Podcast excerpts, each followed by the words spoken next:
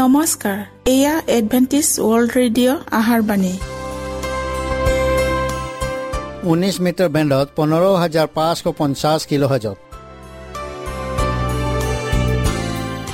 Adventist world radio যোগে অসমীয়া ভাষাত প্ৰচাৰিত আহাৰ বাণী প্ৰত্যেক বুধবাৰ আৰু দেওবাৰ সন্ধিয়া সাত বজাত আহাৰ বাণী শুনাৰ পিছত আপোনালোকৰ কিবা মন্তব্য আৰু প্ৰশ্ন থাকিলে আমালৈ এই ঠিকনাত লিখক। আমাৰ ঠিকনাটি হৈছে Adventist world radio' seven day Adventist মণ্ডলী অসম শাখা লতাকাটা বশিষ্ট গুৱাহাটী সাত আঠ এক শূন্য দুই ন।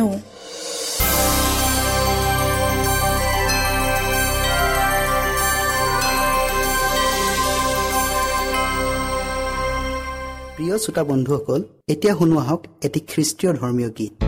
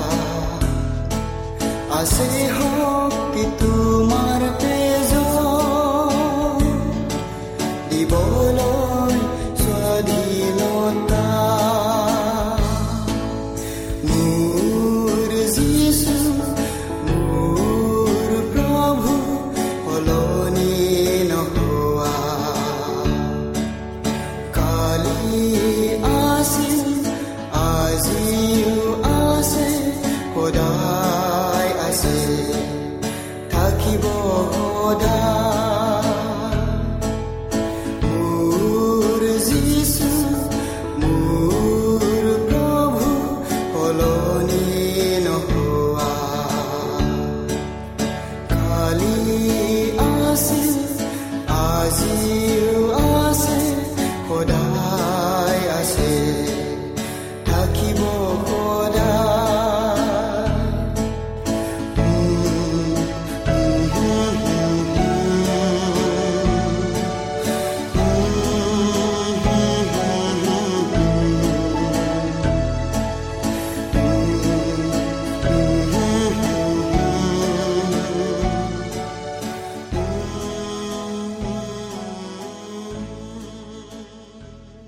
প্ৰিয় শ্ৰোতা বন্ধুসকল আহক আমি খন্তেক সময় বাইবেল অধ্যয়ন কৰোঁ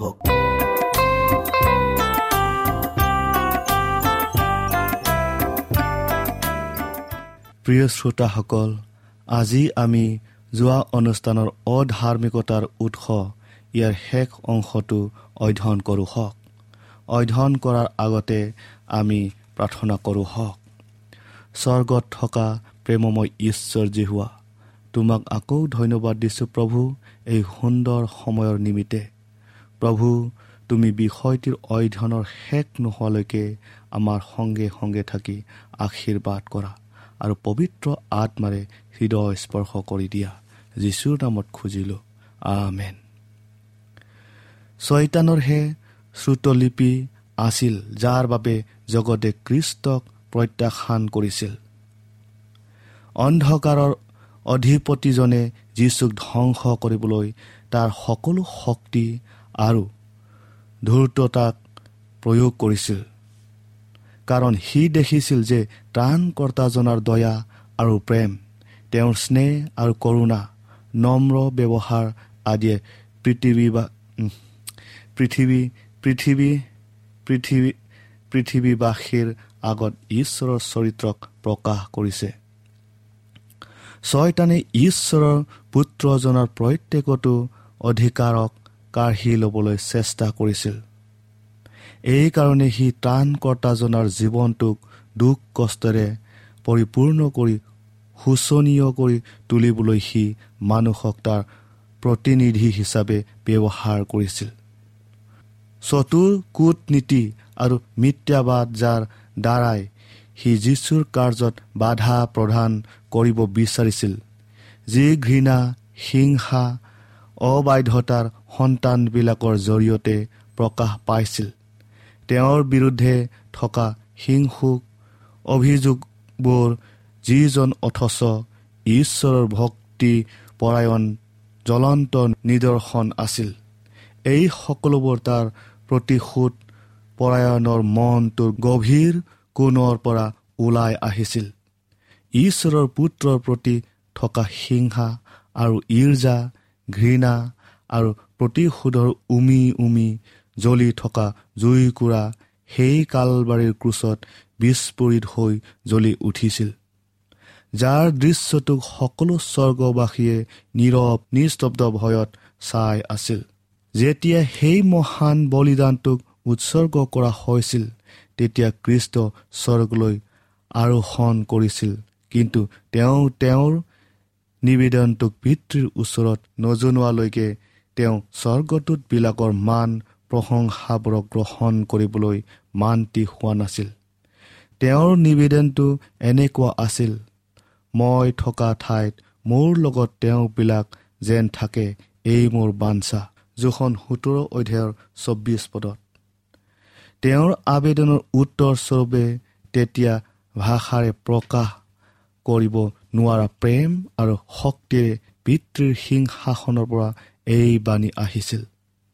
ঈশ্বৰৰ সকলো দূতে তেওঁক প্ৰণিপাত কৰক ইব্ৰী এক অধ্যায়ৰ ছয় পদত। যীশুৰ গাত এটা দাগো ৰৈ যোৱা নাছিল। তেওঁৰ দুখ যাতনা অন্ত পৰিছিল। তেওঁৰ বলিদানো সম্পূৰ্ণ হৈছিল আৰু তেওঁক এনে এটা নাম বা উপাধি প্ৰদান কৰা হৈছিল যিটো সকলোবিলাক নামৰ উৰ্দত আছিল। এতিয়া ছয়তানৰ যি অপৰাধ সেয়া এনে এটা অৱস্থা পাইছিল যি ক্ষমাৰ অতীত আছিল। তাৰ প্ৰকৃত চৰিত্ৰটো সি যে এজন মিছলীয়া আৰু নৰবধি তাক সি প্ৰকাশ কৰিছিল।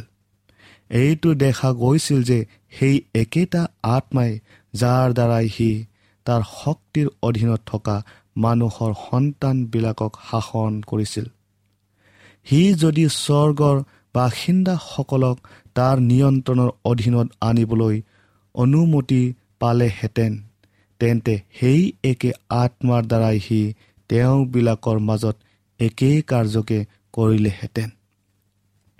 সি দাবী কৰিছিল যে ঈশ্বৰৰ বিধান উলংঘন কৰিহে হেনো স্বাধীনতা আৰু পদ মৰ্যাদা আনিব পাৰি।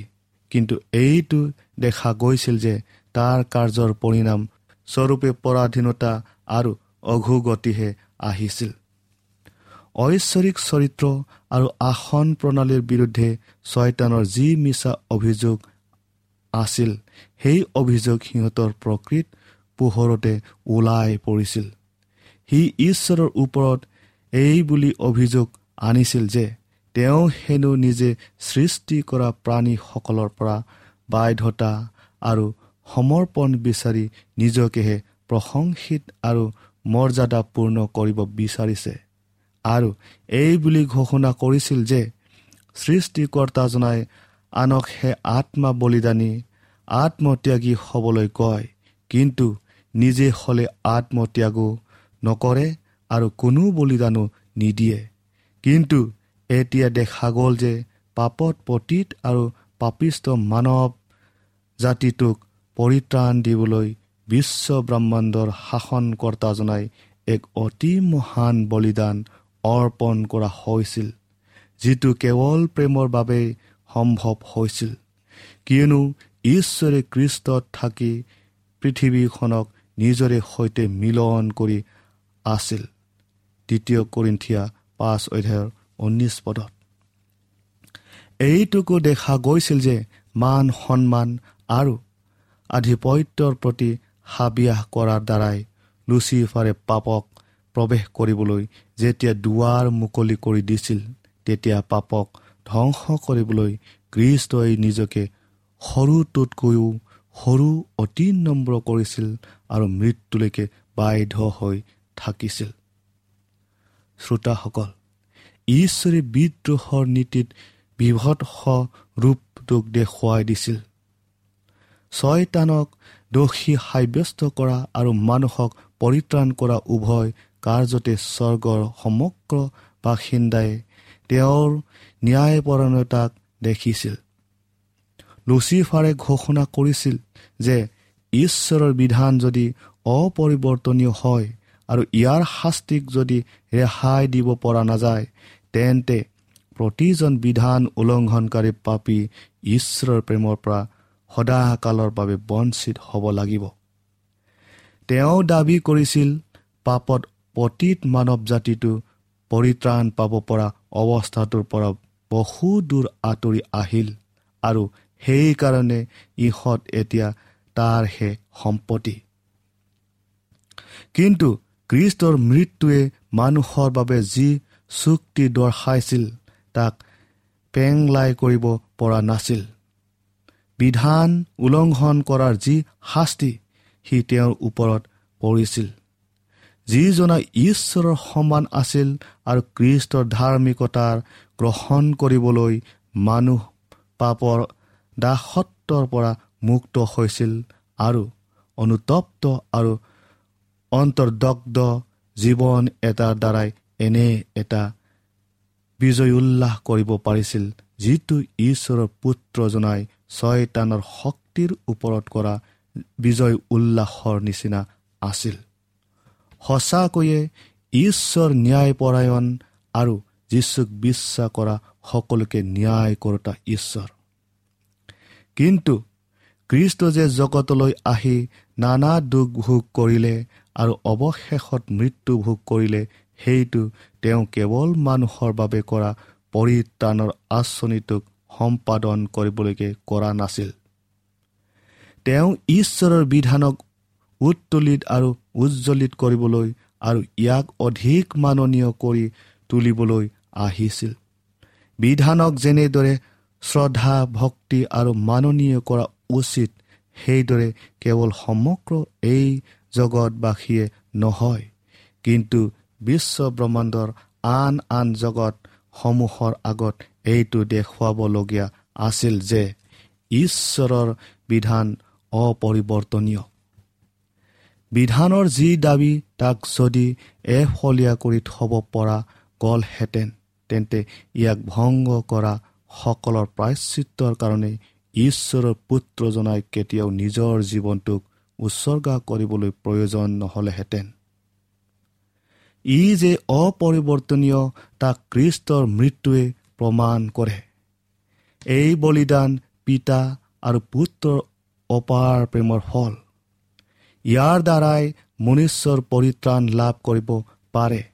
এই বলিদানে সমগ্ৰ জগতক এইটো দেখুৱাই দিছে যে পাপ প্ৰায়চিত্ৰৰ ক্ষেত্ৰত ইয়াতকৈ অন্য এটা উত্তম উপায় নাই। ন্যায় আৰু দয়াই হৈছে ঈশ্বৰৰ বিধান আৰু শাসন প্ৰণালীৰ ভিত্তিমূল।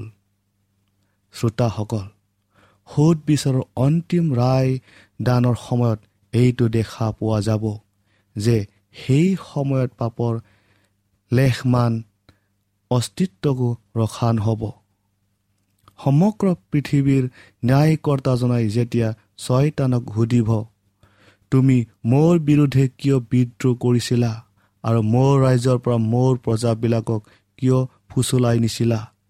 পাপ আৰু অধাৰ্মিকতাৰ প্ৰতিষ্ঠাপকজনে তেতিয়া কোনো উত্তৰ দিব নোৱাৰিব কিয়নো তেতিয়া কোনো অজুহাত আৰু নচলিব। সকলোৰে মুখ তেতিয়া বন্ধ হ'ব। আৰু সকলো বিদ্ৰোহী দূতবিলাকৰ মুখৰ মাত নাইকিয়া হ'ব। কালবাৰীৰ ক্ৰুজডালে ঈশ্বৰ বিধান অপৰিৱৰ্তনীয় বুলি ঘোষণা কৰোঁতে বিশ্ববাসীৰ আগত এই বুলিও প্ৰচাৰ কৰিছে যে পাপৰ বেজ বা মজুৰি হৈছে মৃত্যু।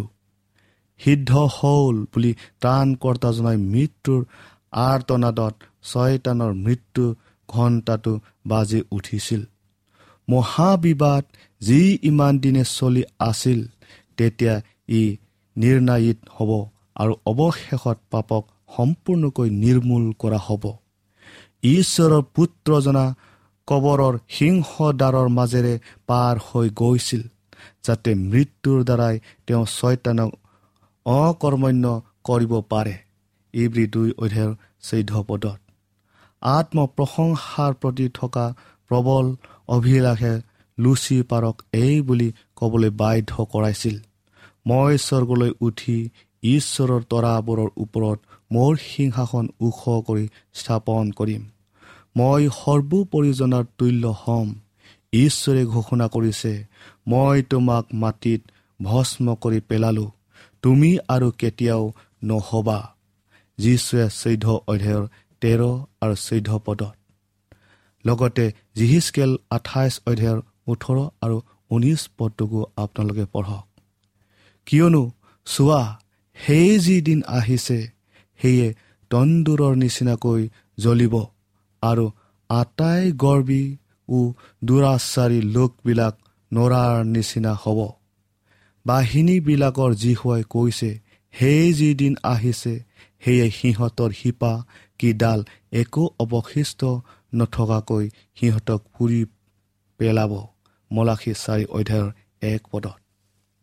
শ্ৰোতাসকল পাপৰ প্ৰকৃতিটো কি যে ঘৃণনীয় আৰু বিভৎস আৰু তাৰ পৰিণাম কি যে ভয়ানক তাক সমগ্ৰ বিশ্বই দেখিব আৰু যিটোৱে নেকি প্ৰথমতে স্বৰ্গদূতবিলাকৰ মাজত ভয় সন্ত্ৰাস আনিছিল আৰু ঈশ্বৰৰ প্ৰতি অশ্ৰদ্ধা দেখুৱাবলৈ প্ৰেৰণা দিছিল তাক নিৰ্মূল কৰিবলৈ চিঞৰাসকলে এতিয়া তেওঁৰ প্ৰেমক ত্ৰিৰান্বিত কৰিব আৰু তেওঁক ইচ্ছা পালন কৰি আনন্দিত হোৱা আৰু যাৰ অন্তৰত তেওঁৰ বিধান আছে তেনে লোকবিলাকৰ বিশ্বখনৰ সন্মুখত তেওঁৰ মান মৰ্যাদাক প্ৰতিষ্ঠিত কৰিব।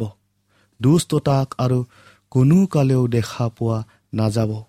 ঈশ্বৰৰ বাক্যই কৈছে তেওঁ সম্পূৰ্ণকৈ অন্ত পৰিব। দ্বিতীয়বাৰ সংকট নহ'ব নহুম এক অধ্যায়ৰ নৌপদত শ্ৰোতাসকল ঈশ্বৰৰ যি বিধানক ছয়তানে দাসত্বৰ যুৱলী বুলি দোষাৰোপ আৰু দুৰ্নাম কৰিছিল সেই বিধানক স্বাধীনতাৰ বিধান বুলি শ্ৰদ্ধা ভক্তি কৰা হ'ব। পৰীক্ষা সিদ্ধ আৰু প্ৰমাণিক এখন সৃষ্টি আৰু কেতিয়াও সেইজনাৰ আনুগত্যতাৰ পৰা দ্বিতীয়বাৰ আঁতৰি নাহিব। যিজনাৰ চৰিত্ৰটো অটল প্ৰেম আৰু অপাৰ জ্ঞানেৰে ভৰা বুলি তেওঁবিলাকৰ সন্মুখত সম্পূৰ্ণকৈ দেখুওৱা হ'ব। প্ৰিয় শ্ৰোতাসকল আজি আমি এই বিষয়টিৰ বিষয়ে ইয়াতে সামৰিলোঁ। আশা কৰোঁ আপোনালোকে এই বিষয়টিৰ বিষয়ে সম্পূৰ্ণকৈ বুজি পাইছে বুলি। ঈশ্বৰে আপোনালোকক আশীৰ্বাদ কৰক।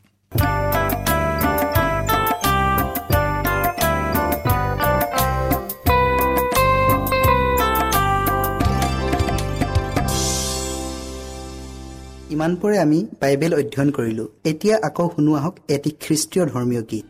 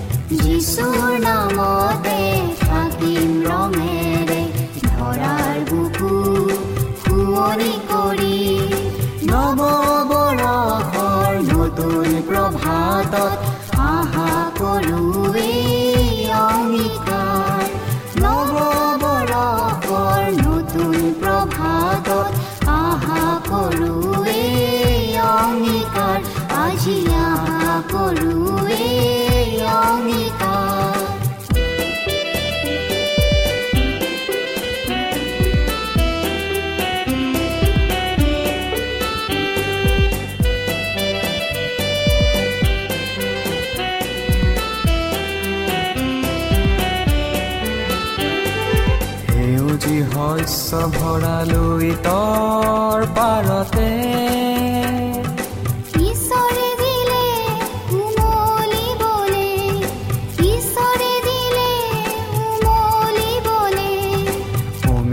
মাধুৰী সানি প্ৰেমৰ বাণীৰে।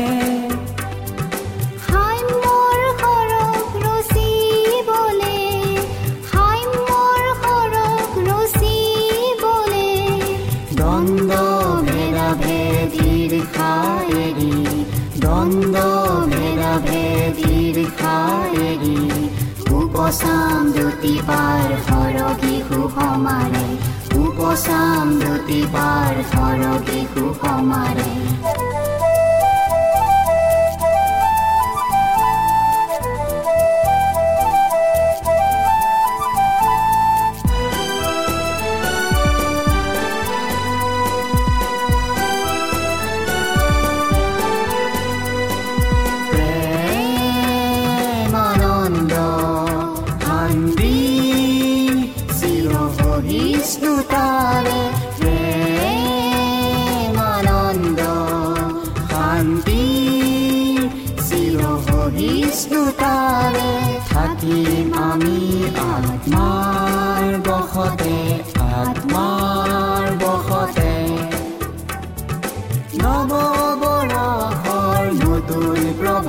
আশা কৰোৱেই অংগীকাৰ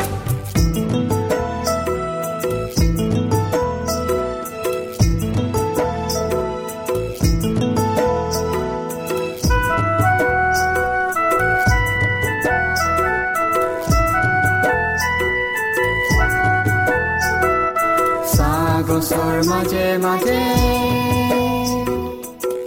মাদুলৰ তালে তালে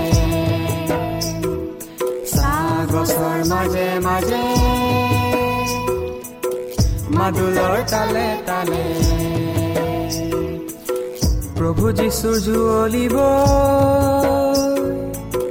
মাদুলৰ তালে তালে। প্ৰভু যীশুৰ জুৱলিব মাদলৰ তালে তালে। কলি যাতে গোল খনা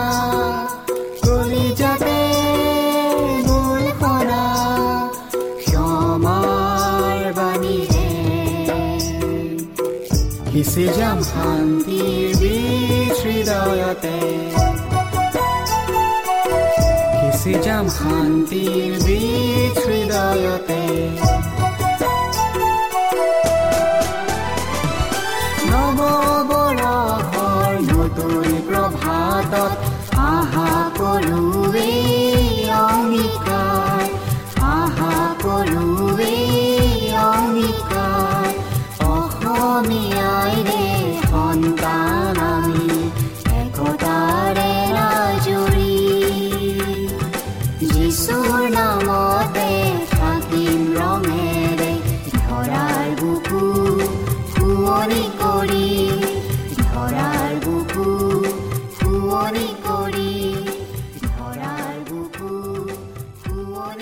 মনত ৰাখিব আমাৰ ঠিকনাটি পুনৰ কৈ দিছোঁ।